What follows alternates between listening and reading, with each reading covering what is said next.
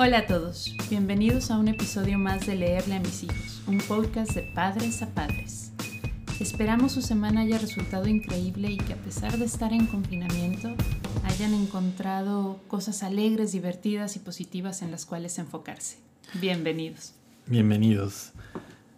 Empezamos por agradecer esta semana a SIG Producciones, que nos ha hecho varios consejos acerca de la producción del sonido de nuestro podcast. Ajá, así es. Y también a todas esas personas bellas que nos han escuchado alrededor del país y también de otros países. Y a esos mensajes bonitos que nos han hecho llegar de manera privada, la verdad es que les mando un cálido abrazo a esas personas por sus palabras de ánimo y aliento que nos impulsan a seguir con este pequeño proyecto de confinamiento. Así es. Bueno, y esperamos seguir después del confinamiento. También nos han escrito algunas preguntas muy curiosas, ¿verdad? Algo extrañas, sí, de hecho. En la misma página de Facebook nos han preguntado sobre los libros, los costos. Creo que pensaron que éramos una página que estaba vendiendo libros. No, no vendemos libros, simplemente damos reseñas sobre los libros que ya hemos leído a nuestro pequeño. Bueno, para comprar los libros, de todas maneras, tienen las tiendas en línea que ya saben. Y pues ahí compren los libros que nosotros, ahí es donde los hemos ido comprando. Bueno, no nada más estos, otros hemos ido comprando ahí. Y la verdad, pues sale muy bien. O sea, las entregas son bastante rápidas. Todos las hemos probado varias y nos han funcionado todas hasta ahorita. Y han resultado bastante cómodas, sobre todo en estas épocas donde salir no es una opción, ¿no? Así es. Y bueno, también otra pregunta muy curiosa que nos han hecho bastante y que, bueno, no sé cómo responder del todo es ¿qué hago para que mi hijo inicie en la lectura? Bueno, ahorita nuestro consejo pues no es así como que digamos el de los expertos haciendo que los hijos lean. Tenemos uno y a él le interesa mucho leer. Y creo, sin equivocarme, con temor a equivocarme más bien, que es que los vea leer a ustedes, no como padres, ¿verdad? Como ejemplo, lo primero que es que ustedes también disfruten de la lectura. Sí, exacto, que los vean devorarse un libro, que los vean disfrutar un libro. No hay mejor manera de enseñarle a un pequeño a perderse en el mundo de la lectura que verlos a ustedes perderse en ese mundo de letras. Así es. Entonces no es el consejo del psicólogo ni mucho menos, sino pues es un consejo que nosotros pensamos que pues, a nosotros nos funcionó y bueno, ahí se los dejamos y a ver, nos dicen si leyendo ustedes interesaron a sus hijos a leer. Exacto. No tenemos tips, la verdad es que no tenemos paso 1 para interesar a tu pequeño en la lectura y luego paso 2 y luego paso 3. Simplemente tanto a Luis como a mí nos gusta muchísimo leer y es algo con lo que nuestro hijo ha crecido, viéndonos leer. Así es, entonces lo que queremos transmitirle a ustedes también es el interés por esos libros, o sea, por los libros que nosotros leemos y nada más compartirles con ustedes el libro que vamos leyendo o que hemos leído y que nos parece interesante y divertido, bueno, y agradable para niños y adultos. Y claro, y no para todos les va a gustar el mismo libro y por eso nosotros queremos hacer la reseña. Queremos hacer la reseña de un libro con nuestras opiniones al respecto. Sí, algo así como atraer a un lector nuevo cada vez. Sí, nuestra misión es hacer que cada vez más personas se acerquen a la lectura. Y bueno, empezamos con nuestro libro del día de hoy, que es El Dedo Mágico. Es un pequeño cuento de Roald Dahl también, y vamos a hablar de la petición de nuestro pequeño, que nos dijo que quería que para nuestro segundo episodio hablásemos del Dedo Mágico. Así es, nuestro fan número 1, que nos dijo que habláramos del dedo mágico que es un cuento bastante corto, podríamos decir, que pero bastante interesante y bastante polémico, podríamos también mencionar eso, ¿no? Sí, se podría mencionar eso. Es un libro que va a generar debate, que va a generar pláticas interesantes en la familia, creo yo. Sí es pequeñito, tiene que 65, 67 páginas, 65 de hecho. Y muchas de ellas ilustradas y con poco texto, con las siempre buenas ilustraciones de Quentin Blake. Y te lo zampas en un ratito, ¿no? Así es. Nos llevó 2 noches leérselo, y pues si lo lee uno te lo lees en media hora, no sé, en tu descanso del café, algo por el estilo, te lo puedes leer. Así es un cuento bastante corto, y bueno, tenemos mucho por hablar de él, y a ver qué nos dicen ustedes, qué opinan ustedes de ese cuento, que trata de una pequeña niña que es la narradora del cuento. Sí, vive en una granja en Inglaterra, ¿no? Uh-huh. Y posee una gran habilidad que está relacionada con el título del libro. Así es, el dedo mágico, que lo que hace el dedo nos lo cuenta al principio de la historia, cuando está interactuando con sus mejores amigos, podríamos decirlo, que son los de la granja de al lado. Exacto. De la niña no se conoce el nombre, de hecho es la narradora de la historia, tiene 8 años, y en el libro se refieren simplemente a ella como la chica. Sus vecinos, los Greg, son amantes de la caza. De la caza deportiva. De la cacería deportiva, algo que hacen más por diversión que por necesidad, algo que a nuestra narradora no le gusta para nada. Sí, adelanto, si a ustedes les gusta la caza deportiva o la caza nada más por gusto, y quieres que tu hijo pues siga con la tradición, pues no es el libro para ti. Como dices tú, la niña es amiga de los hijos de la familia Greg, y a estos niños, que uno tiene 8 años y el otro tiene 11 años, también a ellos les gusta la cacería, ¿no? Y ella intenta siempre detenerlos, y lo único que obtiene son las burlas de sus amigos. Así es, ella se enoja con ellos, ella les dice que no vayan, pero al papá le gusta, y entonces a los niños, pues obviamente influenciados por el papá, pues se van a la cacería, y disfrutan mucho la cacería.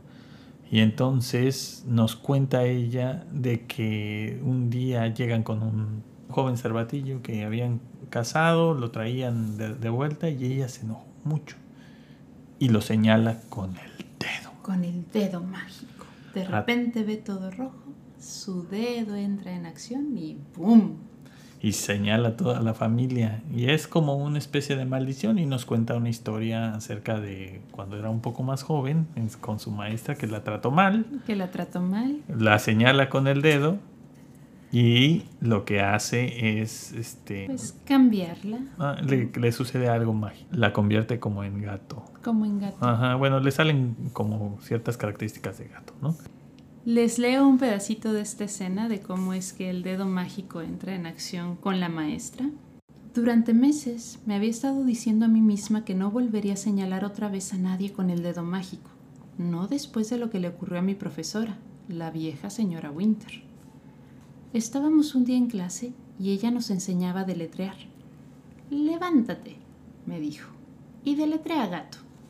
«Es fácil», dije. «J-A-T-O». «Eres una niña tonta», dijo la señora Winter. «No soy una niña tonta», grité. «Soy una niña muy lista». «Ve y ponte de cara a la pared», dijo la señora Winter. Entonces me enfadé. Vi todo rojo y señalé con el dedo mágico a la señora Winter con todas mis ganas. Y casi al momento, ¿te imaginas?, empezaron a brotarle bigotes de gato en la cara. Eran largos bigotes negros, como los que puedes ver en un gato, solo que mucho más grandes. ¡Y qué rápido crecían! Antes de que tuviéramos tiempo de darnos cuenta, le llegaban a las orejas. Por supuesto que la clase entera empezó a desternillarse de la risa y entonces la señora Winter dijo: «¿Seréis tan amables de decirme qué encontráis tan locamente divertido?». Y cuando se dio la vuelta para escribir algo en la pizarra, vimos que también le había crecido una cola. Era una enorme cola peluda. Ni siquiera puedo deciros qué sucedió después de eso. Pero si alguno de vosotros está preguntando si la señora Winter se puso bien otra vez, la respuesta es no, y nunca se pondrá. Bien, pues como ven, más o menos es el estilo total de las traducciones de Roald Dahl. En español. En español de España. Y bueno, sigue la historia con que señala a los Greg, después de que los enojó y los señaló, y señaló hasta la mamá que no se encontraba en ese lugar, ¿no?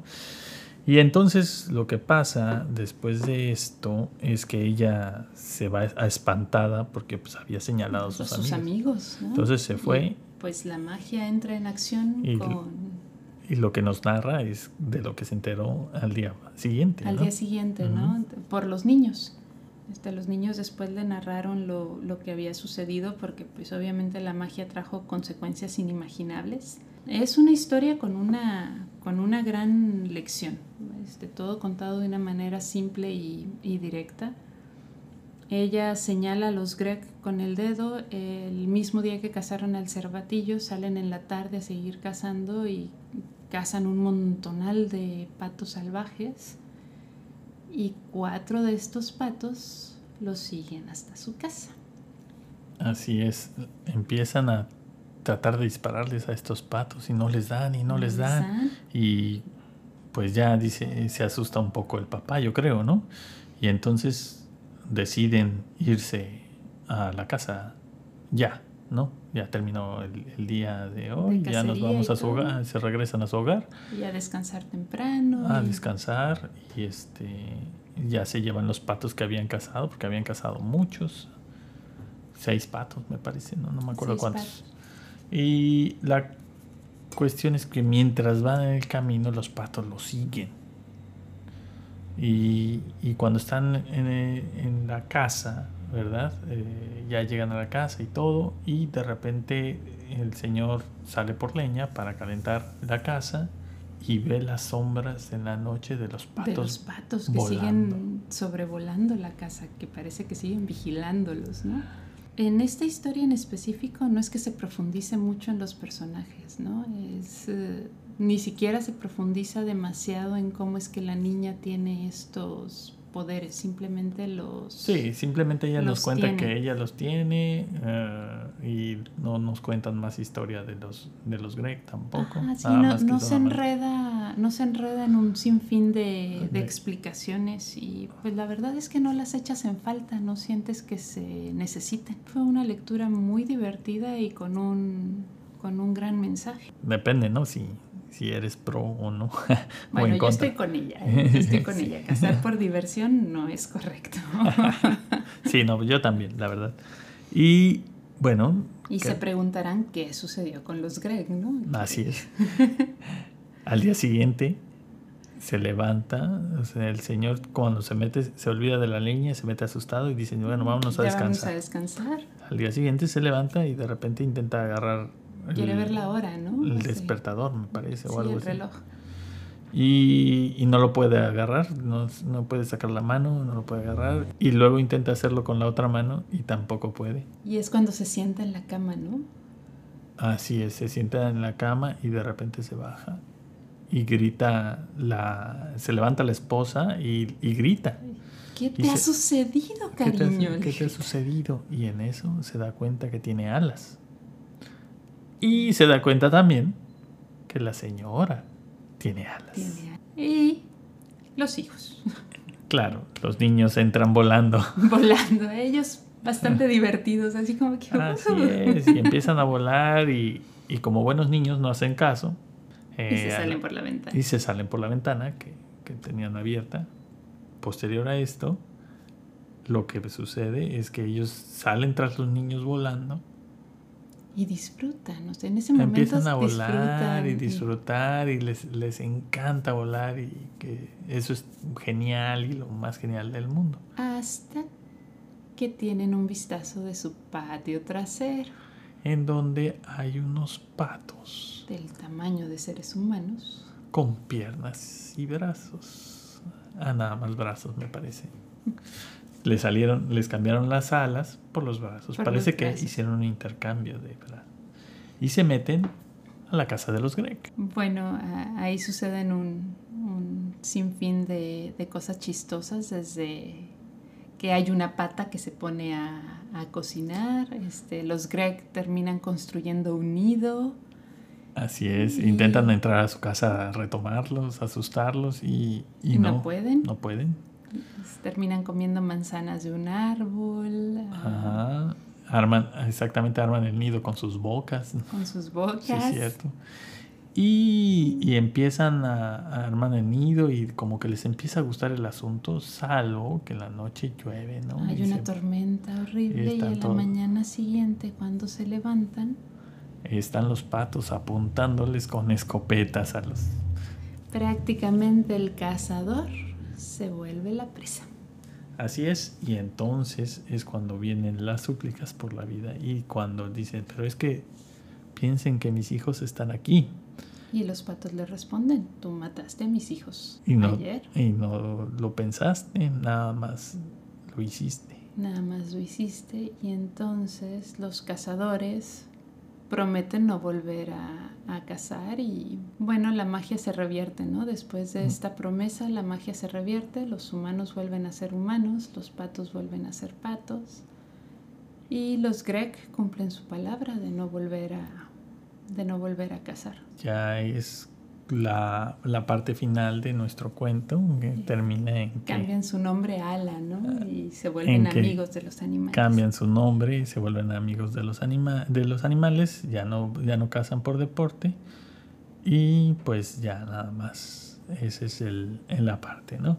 Algunos han tomado este libro como pro-vegetariano, pero pues la verdad es que no. Es más bien pro respeto a la vida animal, ¿no? O sea, así es. No cazar por deporte, no cazar por diversión.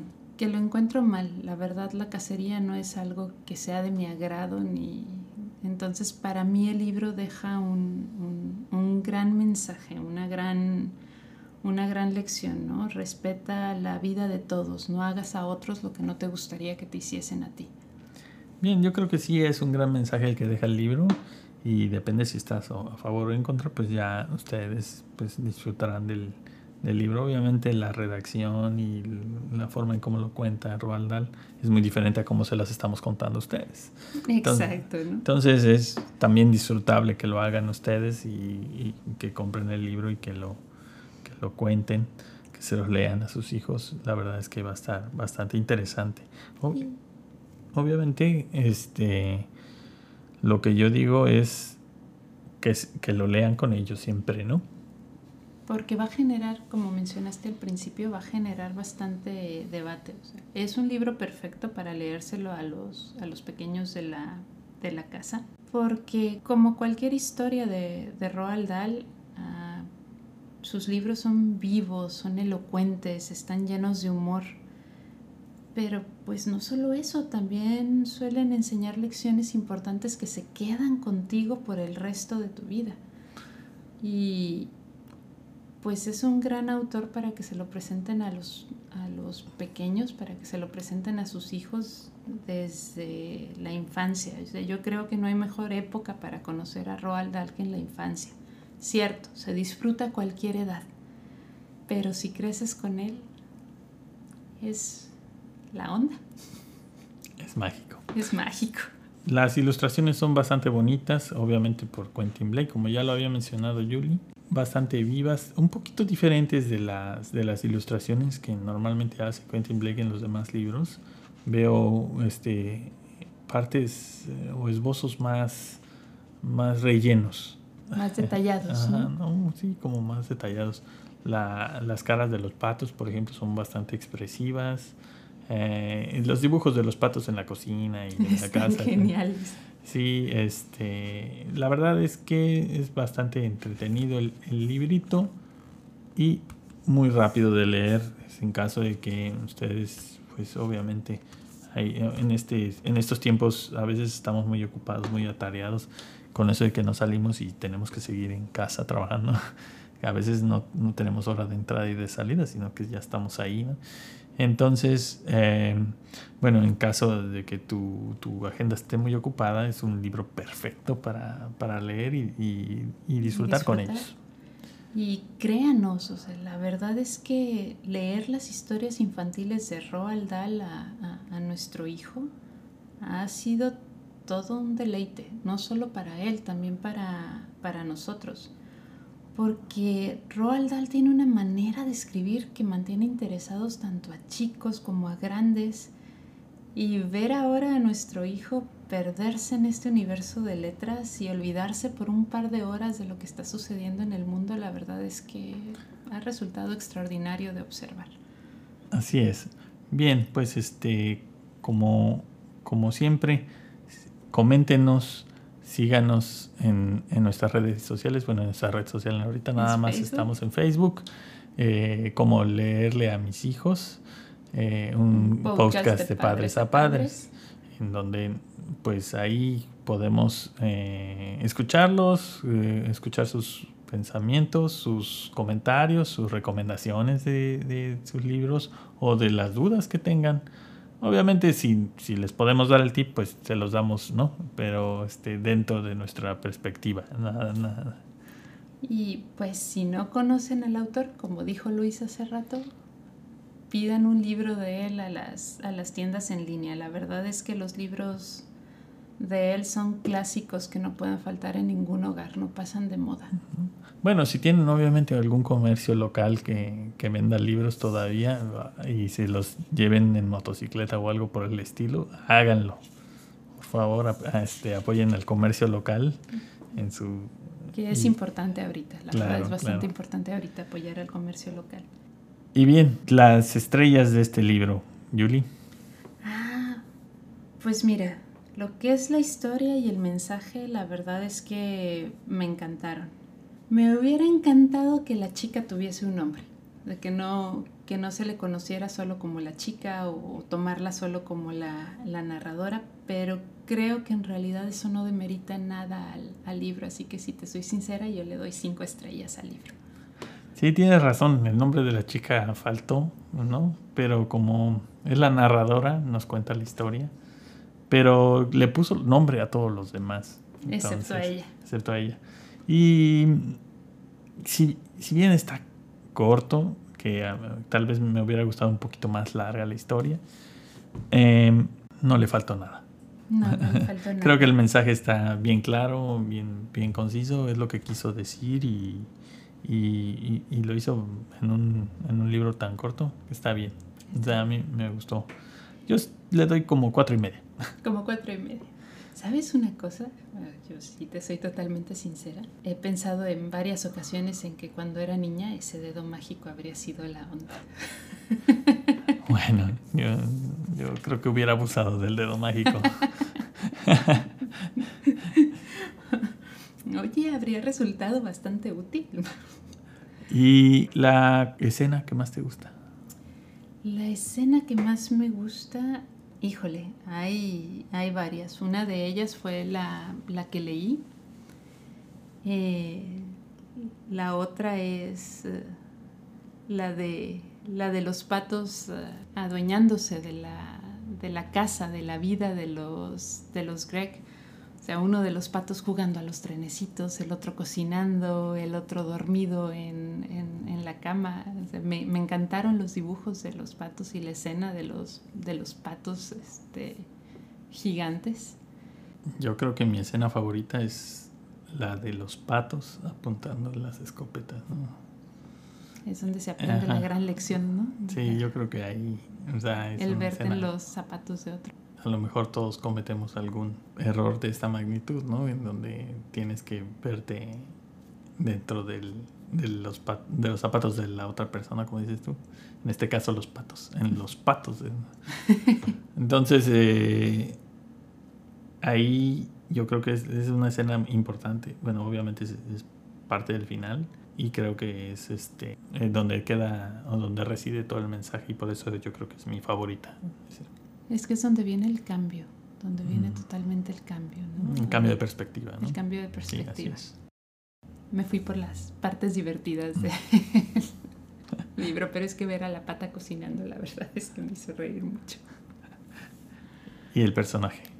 El personaje que más me gustó fue la chica, porque a pesar de que los Greg eran sus amigos, de que William y Philip eran sus amigos, eso no la detenía para decirles no está bien que casen. Eso no la detenía, no le impedía el intentar hacerles cambiar de opinión. Vamos, luchaba por lo que creía. Sí, creo que de hecho como tal no hay otro personaje. O sea, están los Greg, obviamente, y describe a los Greg, que todos tienen nombre y cómo los describe. Pero no hay uno con personalidad, no hay una personalidad de nadie ahí. Entonces, creo que el personaje prácticamente único está marcado es la chica. Es la chica. Y la única que no tiene nombre. Entonces, de hecho, he estado dándole vueltas al hecho de por qué no se le pondría nombre, siendo que ella cuenta la historia. Y lo que llegué a deducir es que como la historia se está contando desde el punto de vista de ella, de la narración de ella, es como si ella quisiera permanecer en el anonimato, que no sepan quién soy.